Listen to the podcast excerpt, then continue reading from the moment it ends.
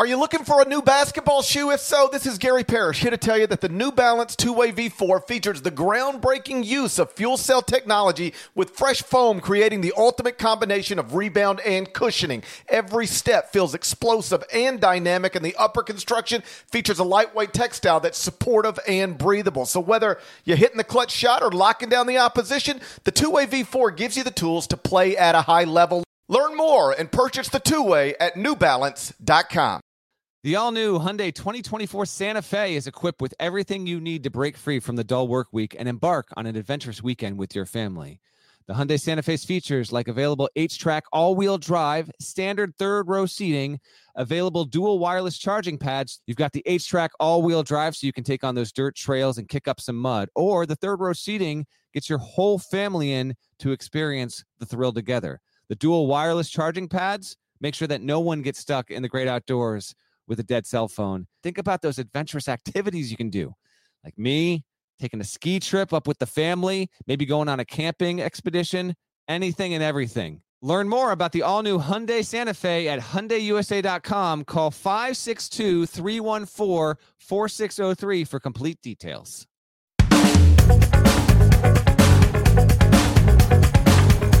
Hey there, it's Gary Parrish. Welcome back to the CBS Sports Eye on College Basketball podcast, where we sometimes discuss camel fighting dodo birds and leaky black. Matt Norlander is here with me. If you're watching on YouTube, Hello. smash the like button like you're Brandon Davies.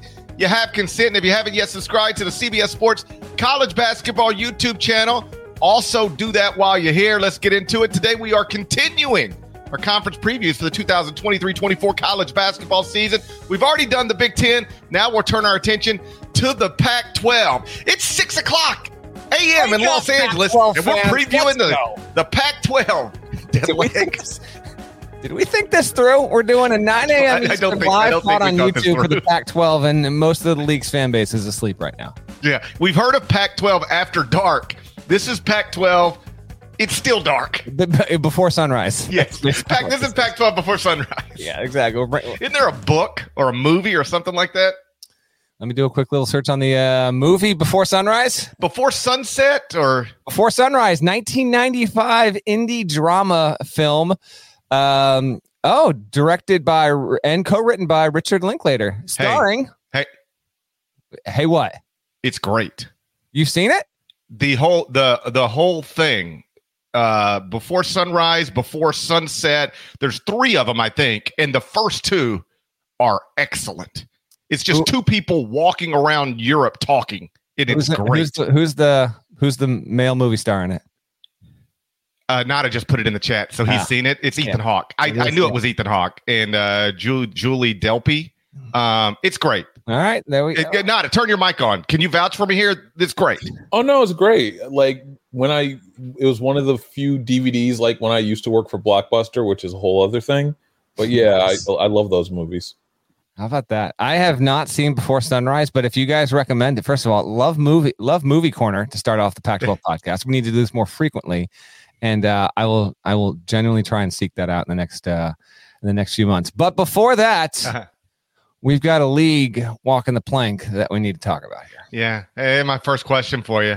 Yeah. Is this our last Pac-12 preview? It is. Well, you know what? Actually, on that note, let's get into a little bit of talk here and discuss this. I actually don't know if this will be our last Pac 12 preview because I actually checked in amid all the Gonzaga Big 12 scuttlebutt. Uh, and if you missed that part, it's on our Wednesday podcast where we led with Kansas stuff. And then we get into a, a relatively quick rundown on. Uh, on Gonzaga, I mean, uh, on Gonzaga in the Big 12.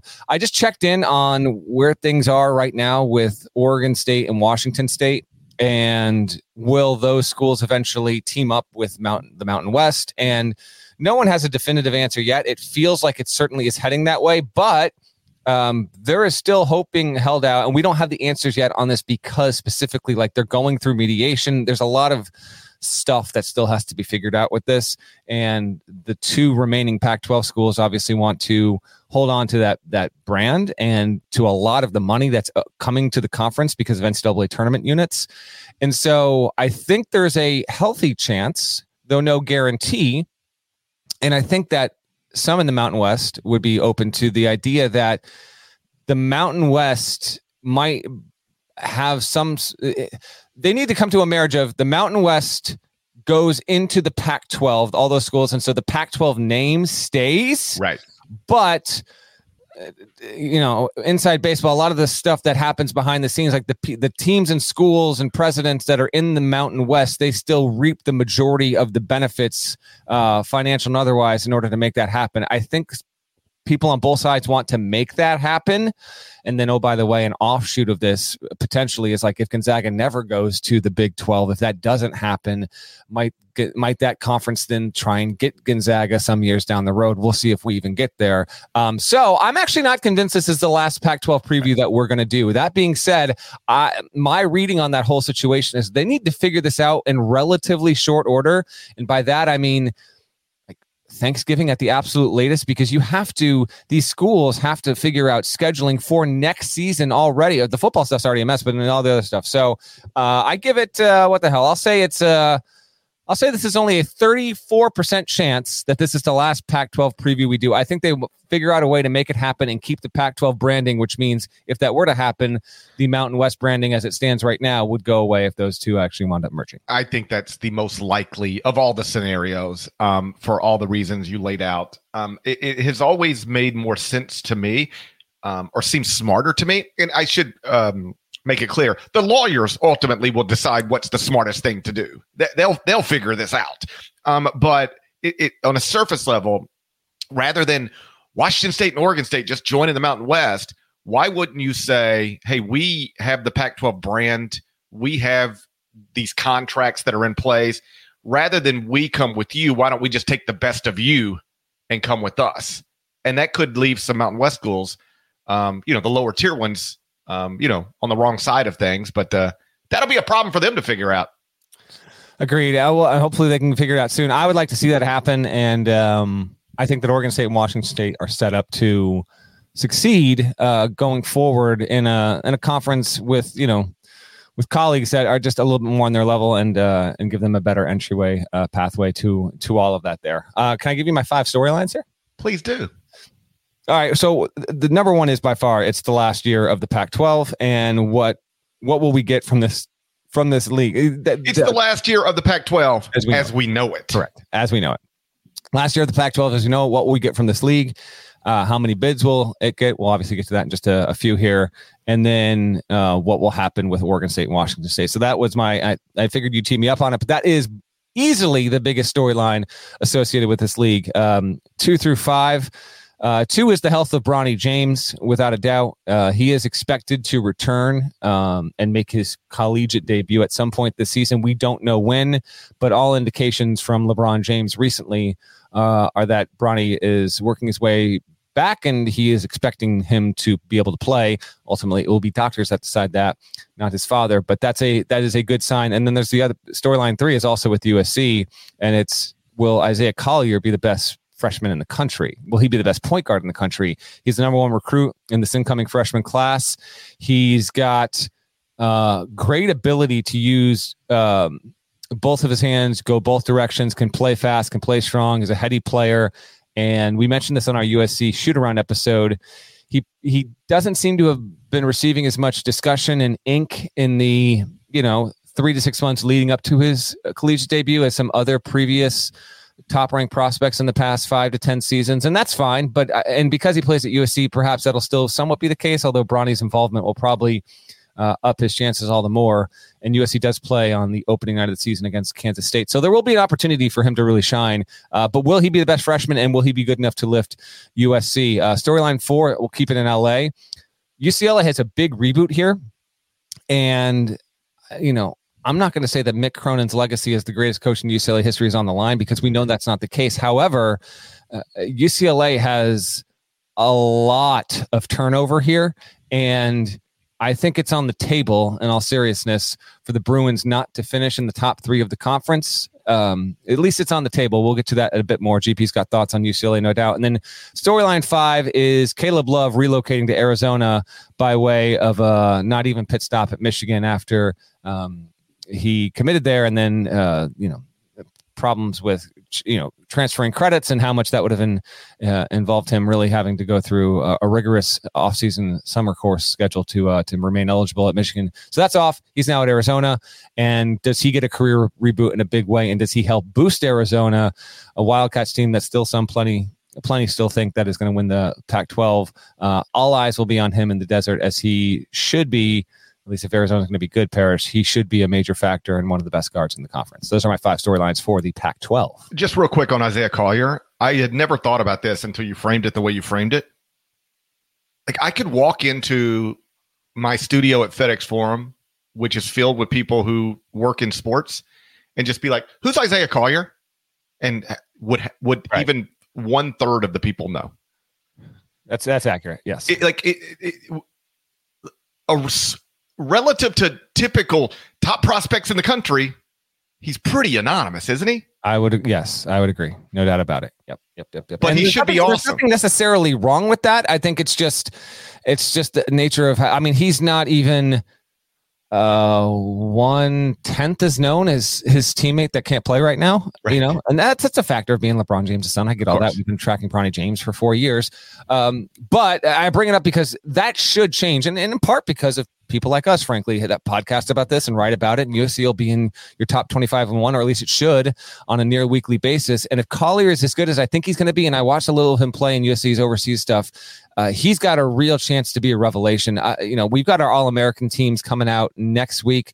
Uh, one spoiler for me, I actually voted him preseason first team All American. I think Whoa. he will be that good that, and it was narrow, like he was my last pick for the team, but I, I expect him, and it wasn't an easy decision because he got Boogie Ellis. Don't get me wrong, Boogie Ellis is freaking awesome. USC is going to have one of the best backcourts in the country, but I think Collier is going to prove to be a revelation and a huge, huge impact guy.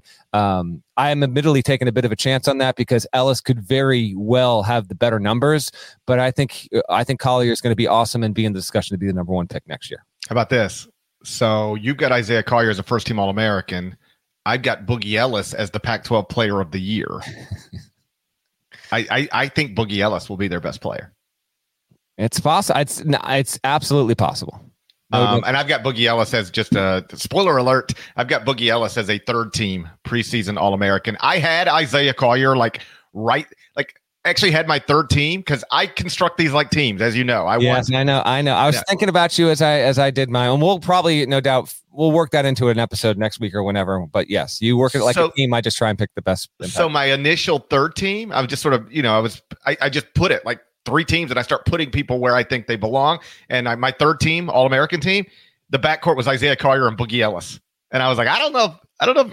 Is that overdoing it? It's not. I know it's not. You could reasonably uh, do it. I ended up going, uh, I think Boogie Ellis, Boo Buie as my. Oh, look at you. Okay. As my backcourt on my third team, All American. But either way, like this is why I have US among the reasons why I have USC projected to win the Pac 12. Uh, that Boogie Ellis, Isaiah Collier, whoever you prefer, um, that that could end up being the best backcourt in in college basketball, and it's why USC has real uh, Final Four aspirations uh, heading into uh, uh this season.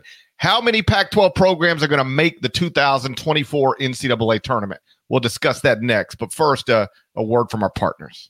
Robert Half research indicates nine out of ten hiring managers are having difficulty hiring. If you have open roles, chances are you're feeling this too. That's why you need Robert Half. Our specialized recruiting professionals engage with our proprietary AI to connect businesses of all sizes with highly skilled talent in finance and accounting, technology, marketing and creative, legal, and administrative and customer support. At Robert Half, we know talent. Visit RobertHalf.com today. I'm Sandra, and I'm just the professional your small business was looking for. But you didn't hire me because you didn't use LinkedIn jobs. LinkedIn has professionals you can't find anywhere else, including those who aren't actively looking for a new job but might be open to the perfect role, like me. In a given month, over 70% of LinkedIn users don't visit other leading job sites. So if you're not looking on LinkedIn, you'll miss out on great candidates like Sandra. Start hiring professionals like a professional. Post your free job on LinkedIn.com slash recommend today. So the Pac-12 got four schools into the NCAA tournament last season. UCLA and Arizona both got two seeds. USC got a 10, Arizona State got an 11. Dead leg. Pac-12 going to get less than four, more than four, or exactly four teams in the 2024 NCAA tournament? Answer that and then run us through who's going to make it while unveiling how you expect the final Pac 12 standings to look. All right. So the past three seasons, the Pac 12 has averaged four bids per season. It had four a season ago. It had three in 2022. It had five in 21. Now we'll remove 2020 because it didn't happen, although that was a pretty solid season for the Pac 12. If you go back even to the three previous terms before that, Pac 12 is averaging about 3.75 bids per season. So with that in mind, I'd actually, I'd love to see the Pac 12 outperform expectations and get there.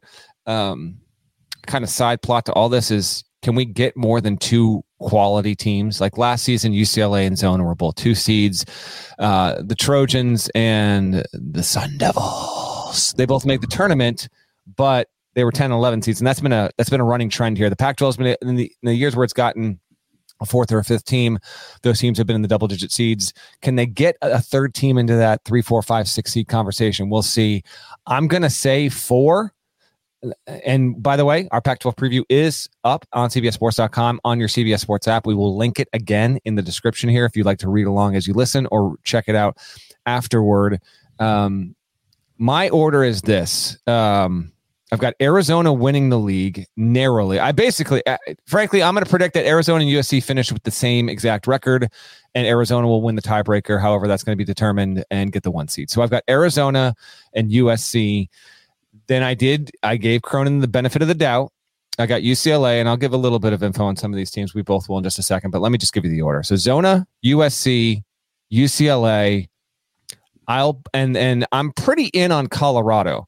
And the reason why I'm I'm almost hesitating a bit when you ask me how many teams are going to make the tournament is I'm going to say Zona and USC each get I'll say they each get three seeds or one gets a two, one gets a three mark me down for UCLA to be in that five seed territory. And then I think Colorado will be wearing home whites in the NCAA tournament. I think it'll be an eight seed at worst.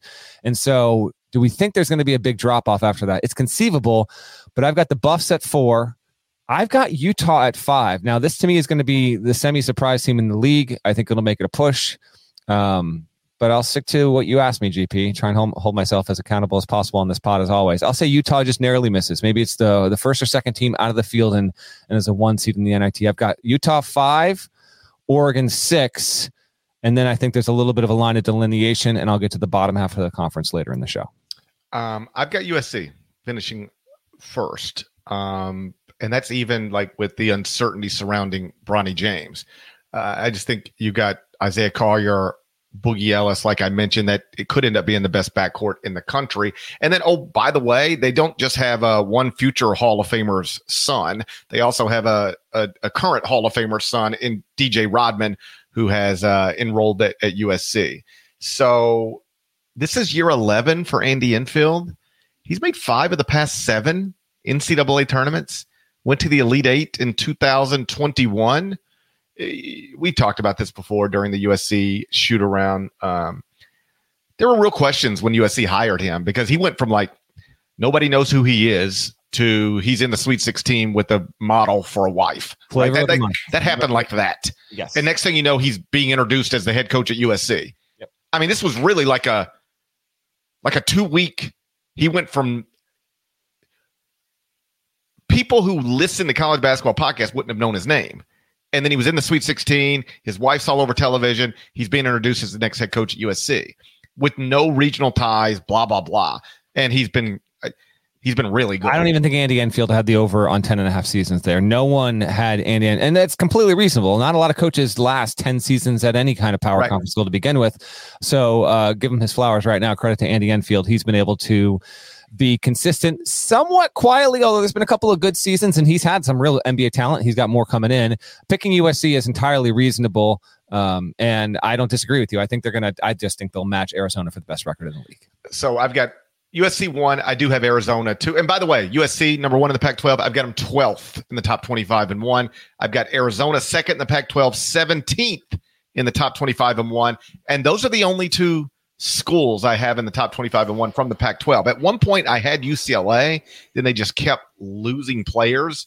Um, I have UCLA third in the Pac 12, just outside of the top 25 and one. But I mean, it's, we'll see. They've got the greatest coach in UCLA history still. That's a great place to start. In the court. Nell can stay. Of course. But they do have seven freshmen on their roster. Like that's excessive even by Kentucky standards.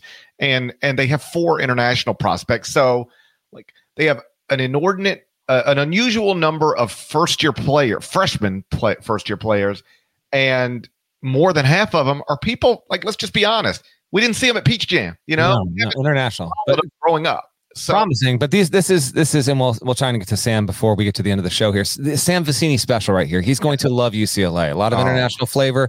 He's all too familiar with it. Sam, give us a few minutes. We'll see if we can get your thoughts on this. But uh, how about this? So the pre the Pac-12 media day was earlier this week and it was on Wednesday, in fact. And as always, by the way, if the Mountain West and the Pac-12 merge, uh, can we have the powers that be at the Mountain West, you know, fix this permanently? This it, just outright idiocy of the Pac-12. The preseason, they do this in the postseason. The first team is ten dudes, and the second team is five. It's like I, I don't understand who started this. I'm, I'm blaming. You know what? I'm blaming the Pac-12. Larry I mean, gee, gee, that's that's. I'm like the, the, I know we live in a world. football team, first team having 19 dudes on it. No, it's dumb. But like this falls into my argument that you and I have. I just picked the best players. Does a uh, football team have seven? Put five centers out, but five big. In fact, wake me up in 2055 when that's when that's basketball. So that's why I'm good with it. That's I all. um, we, we we live in a world where it's hard to get people to agree on anything, right? Very difficult. But we should be able to agree on this. A first team all conference should be five players. Five players. Five players. This is this might this might be eleven. Hold on. One, two, three, four, five, six, seven, eight. No, okay, it's ten. I, I was about to throw the headphones off as well, but then ten on the first team, five on the second. Really? That's what no, we're doing. No wonder your league fell apart. no wonder your league fell apart. your games on refrigerators, and you got ten players on a five-person team. Anyway, the, the reason I bring this up, Parrish, is that UCLA has one player projected to be a top 15 guy uh, per, you know, per the preseason from the league, from coaches and media. And it's Adem Bona who's deserving and he's he's one of 10 on the first team, but there are no other Bruins there. And that's because they they lost so much. Jaime Jaquez gone, Jaylen Clark gone, Tiger Campbell gone, David Singleton gone, Amari Bailey gone. They combined to give UCLA 65 points a night. So five guys on the five, six. You said there are seven freshmen, seven freshmen, four internationals, and I think six of the six of the six guys don't have any college experience there. Um, Bone is the most statistically proven guy that's back, so we are going to give Cronin the benefit of the doubt. But well, let's just wait. Like, if you tell me UCLA's got some stumbles early, I'm going to absolutely believe you. But we'll we'll see on that. And on UCLA, real quick. Um, uh, credit to the field of 68. Uh, Jeff Goodman and Rob Dauster went out to Pac 12 Media Day and they sat down and they interviewed coaches. And I saw this clip they shared on Wednesday night. Um, because there's going to be the split and UCLA is going off to the Big Ten. Yeah, that's really happening, folks. And Arizona's sh- shifting off to the Big 12. Tommy Lloyd and Mick Cronin have been in contact uh, consistently about making sure that the Pac 12's best rivalry stays in place. Now, there is nothing in agreement right now. They have to figure out what they're doing from a uh, from a scheduling standpoint as a conference. You know, the Big Ten is going to be at 20 games. The Big 12 is not there yet, but it's going to be there. The Big 12 is going to go to 20 games. And so it just gives, you know, fewer non-conference scheduling opportunities theoretically, but they both want to do it. And I think they want to try and do it as soon as possible. I would prefer that these games obviously remain on campus. Uh, Arizona is much better than UCLA, um, but it's it's it's inspiring to see because it's all too easy to envision something like this happening and coaches kind of being like, yeah, it's just I hate it, but you know, we'll just try and figure out what we can moving forward. That's not what this was. Cronin and Lloyd are both vocal and intentional about making sure that these teams play each other. Whether that means absolutely every season, I don't know, but it looks like they're going to try and continue to as soon as possible. That's a really, really important and good thing for West Coast basketball. And if we can get, you know, we won't get these games in January, February, the last, you know, weekend of the year, but that's fine. If you tell me we can get Wildcats, Bruins, almost every season at some point November and December. That's a huge, huge thing. And hopefully they can make it happen. So the top three for me USC, Arizona, UCLA. After that, I do have Colorado. You mentioned it. Colorado's another team I've considered for the top 25 and one. Um, it, this might be the best roster Tad Boyle has ever had. Um, he does have the highest rated recruit in school history, Cody Williams. Uh, really? Wow. Okay. Yeah, that, that that's all relative. I mean, that's relative to what two four seven in the past like twenty four years or so. That's right. Yeah, yeah, yeah, yeah, yeah. yeah. Um, he, he is he is recognized as the highest rated recruit in yeah. history until Coach Prime has something to say about it. Well, that's is, is, that's well, I have this in my notes here. Like, is Colorado hoops going to feel the Prime effect? Although we'll see if the Prime effect is still in effect by the time the basketball season starts. But nevertheless, um, we'll uh, we'll see about that. Hopes are high in in Colorado. Cody Cody Williams should be the second best freshman in the conference to Collier. He, he's that kind of player, and he's not the best player on the roster. Tristan da Silva is a stud. He's even not, I don't even think he would be a sleeper pick to win Pac 12 player of the year. I think uh, what he can do in the front court um, and kind of they can move him around. I, I think he's got a chance to be a, a, a stat stud. And then they got Eddie Lampkin, who's now come by way of TCU. He's on the roster. And then KJ Simpson. Did he make the second team? KJ Simpson's got a case is he on this? I mean, hell, he's I think I made. He, he, he's one of the ten on the first team. Like, he's he's one of the 10 on the first team in the Pac 12. So, you know, preseason wise, KJ Simpson, who's going to run this offense, considered a top 10 player. Um, Colorado is only fourth, I think, for both of us because we are giving Cronin the benefit of the doubt. But it is entirely possible that they that Colorado winds up being a better team than UCLA. Although in the Pac-12 preseason poll, Colorado was actually five and Oregon was four. After that, I've got Arizona State at five. Um, both high on them. Okay. You know they got Adam Miller from LSU. Um, Bobby Hurley's coached in three of the past five NCAA tournaments. You know we might have reached the point where he deserves some benefit of the doubt as well. Oregon at sixth. Um, and then after that, I do think is where we start to break away a little bit. I had Stanford seven, Utah eight, Washington nine, Cal 10, Washington State 11, Oregon State 12. But I do think once you get past Oregon, that's where it starts to fall off a little bit for me. Yeah, I'll get to those in just a second. Um, just a quickie few more notes here for all the fan bases chiming in from the West Coast at this at this hour. Um, Good morning from the top on bottom, just to remember, Arizona lost to Princeton in the first round of the tournament. So Tommy Lloyd has won, you know, 90% of his games in his first two seasons, 61 and 11, but he's two and two in the NCAAs. So, and they got punked by Princeton. So we'll see uh, how they respond with that. Tubelis, Kerr Kriisa, Courtney Ramey are all gone. Uh, Oumar Ballo is supposed to be a real impact player. We'll get to our player of the year, freshman year picks in just a second after the break. Um, Kylan Boswell, his name I want you to know. I saw him uh, play earlier this uh, or earlier this summer. He was with the USA Basketball. Really, really good player. Um, it's uh, interesting. Pelle Larsson was the trendy breakout player a season ago. That didn't exactly happen. Kylan Boswell, I think, should be that guy in this league, um, and they and they will need Larsson to be a reliable double-digit scorer. They also brought aboard Keshad Johnson from San Diego State and Jaden Bradley from Bama. We have an entire shooter on episode dedicated to Arizona, as well as USC. Be sure to go and check that out. We uh, we go deep into them in addition to UCLA. Um, Utah, uh, it all starts with Branden Carlson, who's a center who is that's your sneaky like player of the year pick. Like if you want to really go to a, a, guy who can realistically win it, but it's still kind of a kind of an off the board pick. Um, he's a seven footer, switch, switchable, can play him at the four, the five, can shoot a bit from outside. Uh, he averaged 16.3 points last season. Really good player. And Utah is, I'm just in on them because of how much they bring back this season. Craig Smith is a good coach.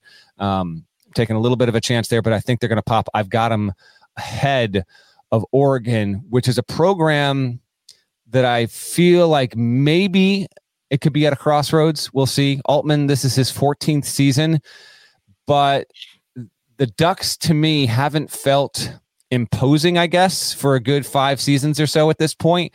Um, they've had some solid seasons, but I don't know. They've got they've got some experience and they bring back plenty from a team that won 21 games. And N'Faly Dante is back again. He's their best player. If he can stay healthy and he has had injury issues throughout his college career, that'll be big. Jermaine Couisnard, who was injured to start last season, also he is uh he is a key player in the backcourt there. But I don't know. I'm just I'm I'm selling Oregon a little bit here. I, have got them at six overall, and then actually I draw the line there. You've got Arizona State higher. You mentioned Adam Miller. Um, they're trying to get him cleared with a waiver, unless that happened when I was in Iceland. I, I might have missed that, but I, I, know he transferred again from LSU, so they got to get the waiver to make sure he's eligible.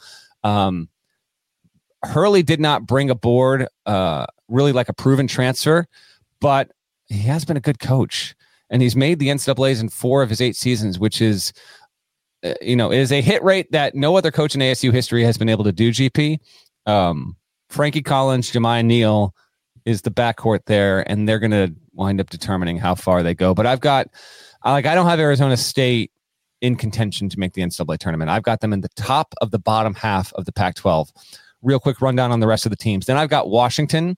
Mike Hopkins is in a hot seat season. In fact, let me just scram back up here. Hurley could theoretically be in a hot seat. See, he just he signed a very short extension. If they really bottomed out, maybe I think that's possible.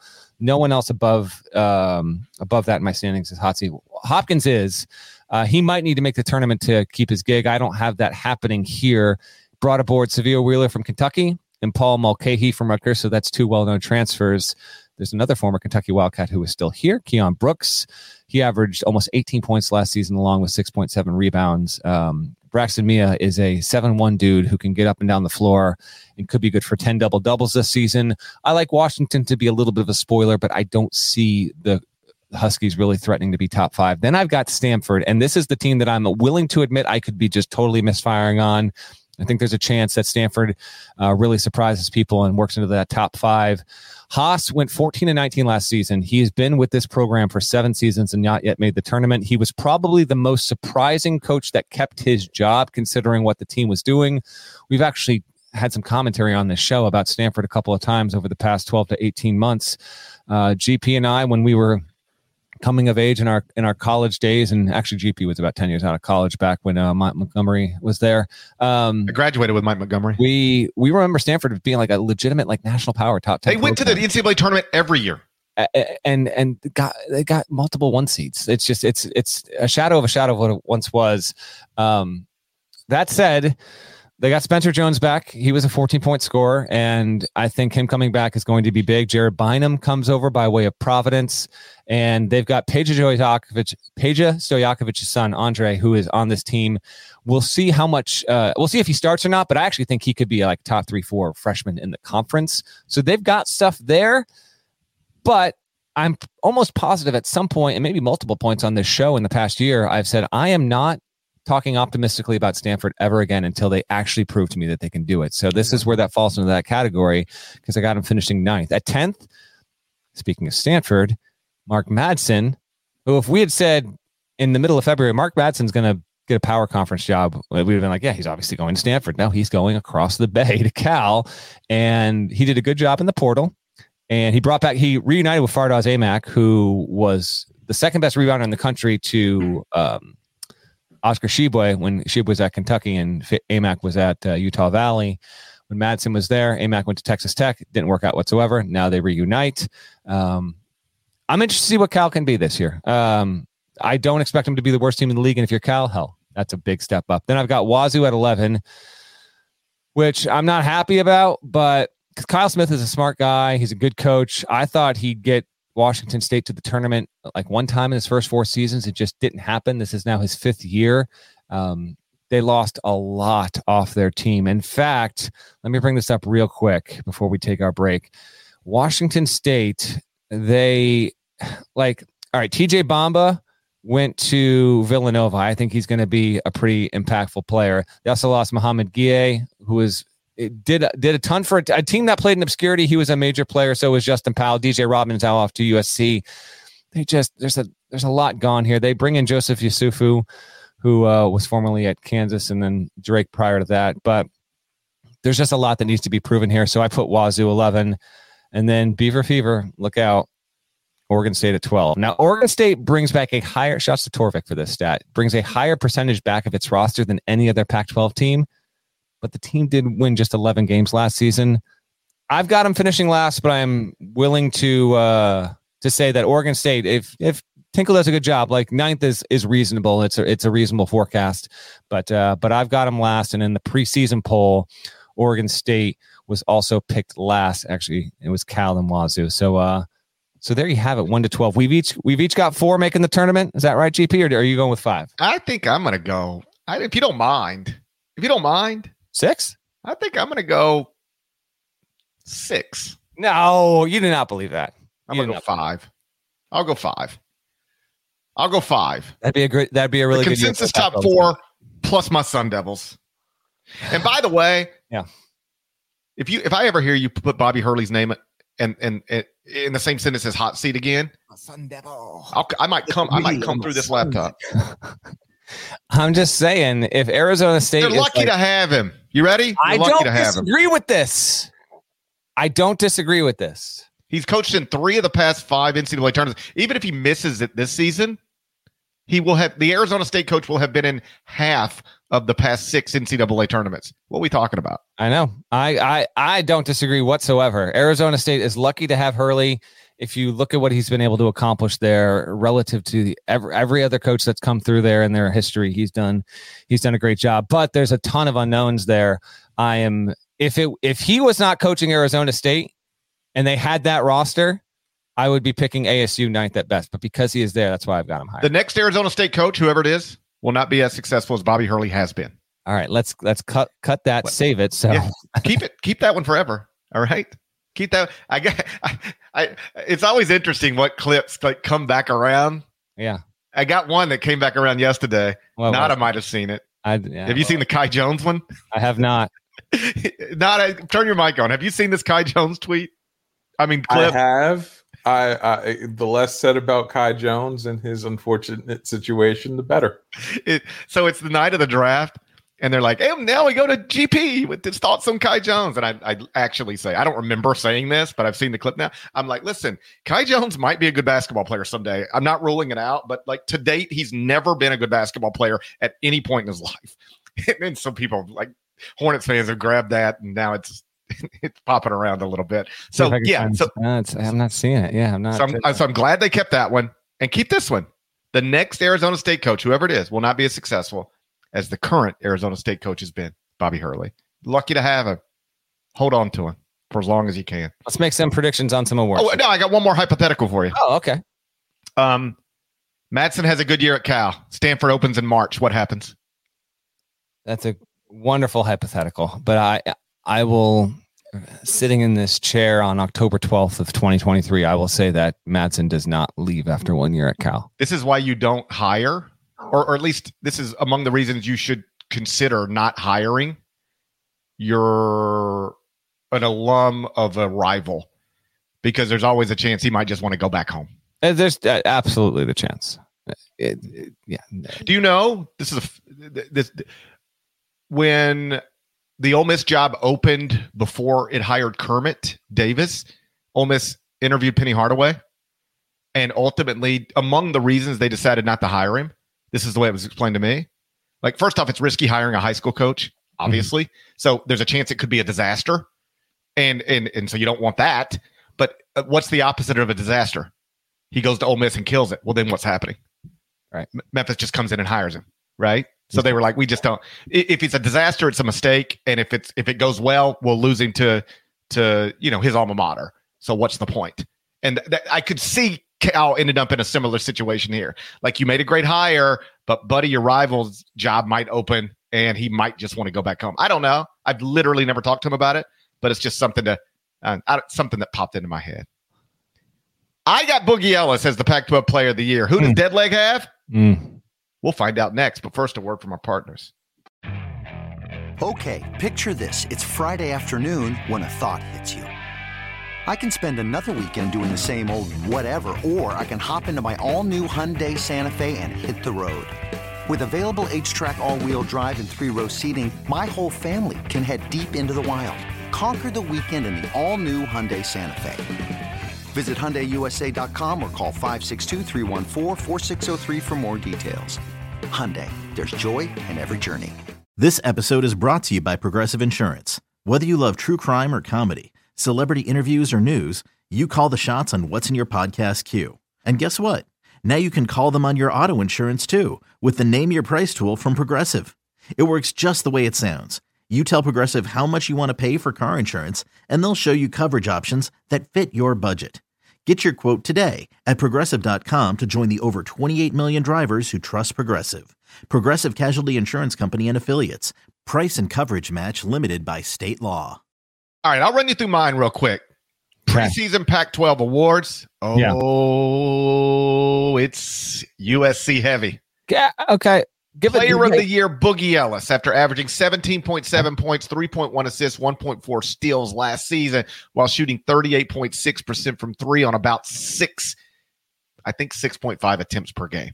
High volume, three point shooter, great percentage, experienced guard.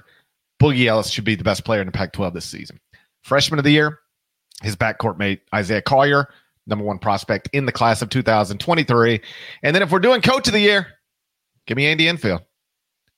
Year 11, he's made five of the past seven NCAA tournaments, went to the Elite Eight in 2021, and this could end up being the best coach, the best team he's ever coached.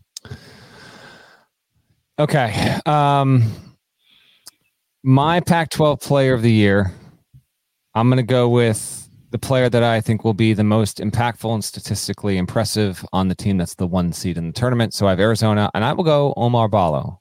So he came on strong last season. Um, had a little, had some inconsistency in league play, but I think, I think Ballo will wind up being the most important player for Arizona, and I've got him winning Pac-12 Player of the Year. My my ballot for it overall, I've got him, I've got him beating out Tristan da Silva from Colorado, who I think will be second. And then I have Isaiah Collier at third for player of the year in the Pac 12. I obviously have Collier winning freshman of the year, and I have him beating out Cody Williams. Do you have, by chance, mm-hmm. do you have your first team selection that we sent in? Do you do you know uh, your your one through five by chance? For for Pac 12. For I don't think I Oh, you didn't send one in? Okay, we, yeah, I guess we. Well, no, we only sent top three. You're right. We sent top three. Okay. I mean, I can find it. No, no, that's fine. I'm going to read off who was. How about this? You just talk for a minute, and I'll find it. I'm going to give you the first team. Again, it's ten guys. This was the preseason poll in the Pac-12. Ballo, Bona at UCLA, Keion Brooks at Washington, Branden Carlson at Utah, Isaiah Collier, and if that's your top five, I think that I would switch out Brooks for Tristan da Silva and Boogie Ellis for Bona, and that should be your top five. And N'Faly Dante is on there. da Silva's on there. Boogie Ellis is on there. Spencer Jones at Stanford, who is a critical. Uh, Spencer Jones coming back for Stanford's actually pretty important. And then KJ Simpson at Colorado. That's your first team. The five second team guys are Aimaq at California, Boswell at Zona, Kobe Johnson at USC. We didn't give him much love earlier, but he's a very important player returning for Andy Enfield. Caleb Love did get the mention, and he, we'll see. And then Jordan Pope at Oregon State. That is your official 23 24 uh, preseason uh, all conference. We had to send in top three for each power conference in, yep. in like our like a top three ballot for Pac 12 preseason player of the year. And mine were in order Boogie Ellis, Isaiah Collier, and then Ballo. Okay. Um, so we had two of the three that wound up matching. Um, transfer of the most importance and impact here. Um, I don't think they're going to be overrun with it in this league. I I kind of wonder if it's going to be Eddie Lampkin at Colorado. Like Eddie Lampkin had some real flashes at TCU. He is my Caleb Love is the biggest name, right? And it could well be him. But I'll zag just a little bit on that, and I'll say that part of Colorado getting into the tournament will be beyond KJ Simpson's playmaking ability, da Silva, who again I think da Silva is going to be a top two, three player in the conference. Uh, Cody Williams, a stud freshman, but I, will say Lampkin winds up being like a real hoss down low and almost being that X factor that that definitively gets Colorado over the hump. Because again, I think they're going to be a single digit seed in the tournament. I think that's a preview. Yeah, I think that is a, that is a preview. So you got, what we got what we, what we got coming up next on Friday morning for the East Coast listeners, oh, 9 a.m. Eastern. Okay. Live on YouTube. Woo. All right. And by the way, if you're a YouTube listener and a subscriber, we love you for it. Appreciate it. But if you do that on, on YouTube and you don't do it on whatever podcast service you listen to on your phone, just even if you never listen on the phone, give us a subscribe. You know, a nice little five star rating, whether it's on Apple Podcasts, Spotify, Overcast. There's all sorts of different podcast uh, platforms out there. However, you listen to podcasts, if you are a YouTube uh, loyalist, but you don't do that on the other side, if you could, season's coming along, come on and do it. And if you're listening to this pod as usual, and you never want to watch us and see our faces on YouTube, hey, listen, I can't, I can't blame you. But if you could subscribe, it really helps us and helps expand the show. We will have our ACC episode for preview coming up on Friday. And then next week, um, we'll have yet another Terry Teagle update next week. But that, that's for the Big 12 episode. Woo! I, I kindly request that you not shout out Terry Teagle at the end of this Pac 12 episode so we can wait to litigate this on the proper show. I'll grant your request. Thank you. Reluctantly, Thank you. reluctantly, I will grant your request. He crouched at the starting line. All right, go ahead. Shouts to Devin Downey. Shouts to Chester, South Carolina. Shouts to Huck Larnell. Thank you guys once again for watching, listening to the Eye on College Basketball Podcast. If you're not subscribed, go subscribe anywhere you subscribe to podcasts, including Apple, Spotify. More of us than there are of them. That's right. That needs to be reflected in the comments. So please do that. We will talk to you again Friday morning. Oh, I can't wait. I can't wait. It's going to be Food Truck Friday. What? Uh, oh, you got Paul's Boutique. Oh, you did a band shirt here. I didn't even notice this till now. I wanted to be a little bit like you. Well, I did. I did Beach Boys, California, Pac-12. You decided to go with a group from New York. Yeah, what's the better album, Paul's Boutique or uh, Pet Sounds? That is. Oh, oh my goodness. Okay, both would be. I mean, it's Pet Sounds. What are we talking about? Pet Sounds is the uh, It's one Pet of the Sound- great albums of all time. Pet Sounds would be regarded as the better one, but I'll tell you this: if you tell me I only can listen to one for the rest of my life and I can't listen to the other, I'm gonna take Paul's, Paul's Boutique every time. Like I love, I love Pet Sounds. In fact, I wore this. Where was I? I was wearing this shirt somewhere recently. Dude, I was in an, I was in REI. It was when I was shopping to get a few more things before going to Iceland, and I'm shopping in REI and I was wearing the shirt and I'm looking, I'm over, I don't know, I'm looking at the water pants or whatever. I'm, I'm, I'm with the flannels and all this. And I see this guy at the corner of my eye and he kind of is making his way toward me and he's still coming. He's, he's still making his way. Comes up, he goes, dude, Pet Sounds, one of the best albums of all time. I was like, he's like, I love the shirt. Where'd you get it? I was like, I honestly can't even remember. I've had the shirt for like a decade at this point. I don't know, but it was so someone. I, I get comments on this shirt because it actually is the uh, the typeface and, and the colors of the album, Right. And I love it. That said, I'm uh, Paul's Boutique is is the more enjoyable listening experience, and they're both. You thought you were getting out of this podcast episode in 20 seconds. Uh, uh, uh. They are both, for very, very different reasons, extremely influential albums because of how they shifted the dynamics of the genre that they are in. There will there is no album that is like Paul's Boutique and because of royalty rights and sampling there there will never be another one. It can never happen again and it is uh it is worth going back to. I like that shirt, man. That's a good good good shirt. Yeah, I, I dig that. So, okay, so here's everybody's homework assignment W- watch Before Sunrise, Yep. listen to Pet Sounds, Paul's Boutique, There we go. and then we'll meet back here at 9 Eastern on Friday morning, talk about the ACC. That sounds like a wonderful assignment. Uh, I'm not watching Before Sunrise before we do the ACC preview. That I can guarantee you. But get to it at some point. Great film. Great film. Bye.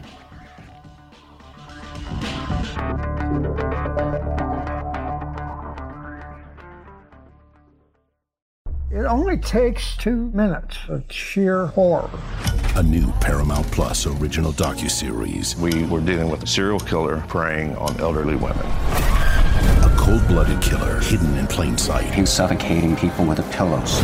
Leaving corpses all over Texas. How did it happen? I was responsible for her. The guilt is immeasurable. They covered it up. Pillowcase Murders, now streaming exclusively on Paramount Plus.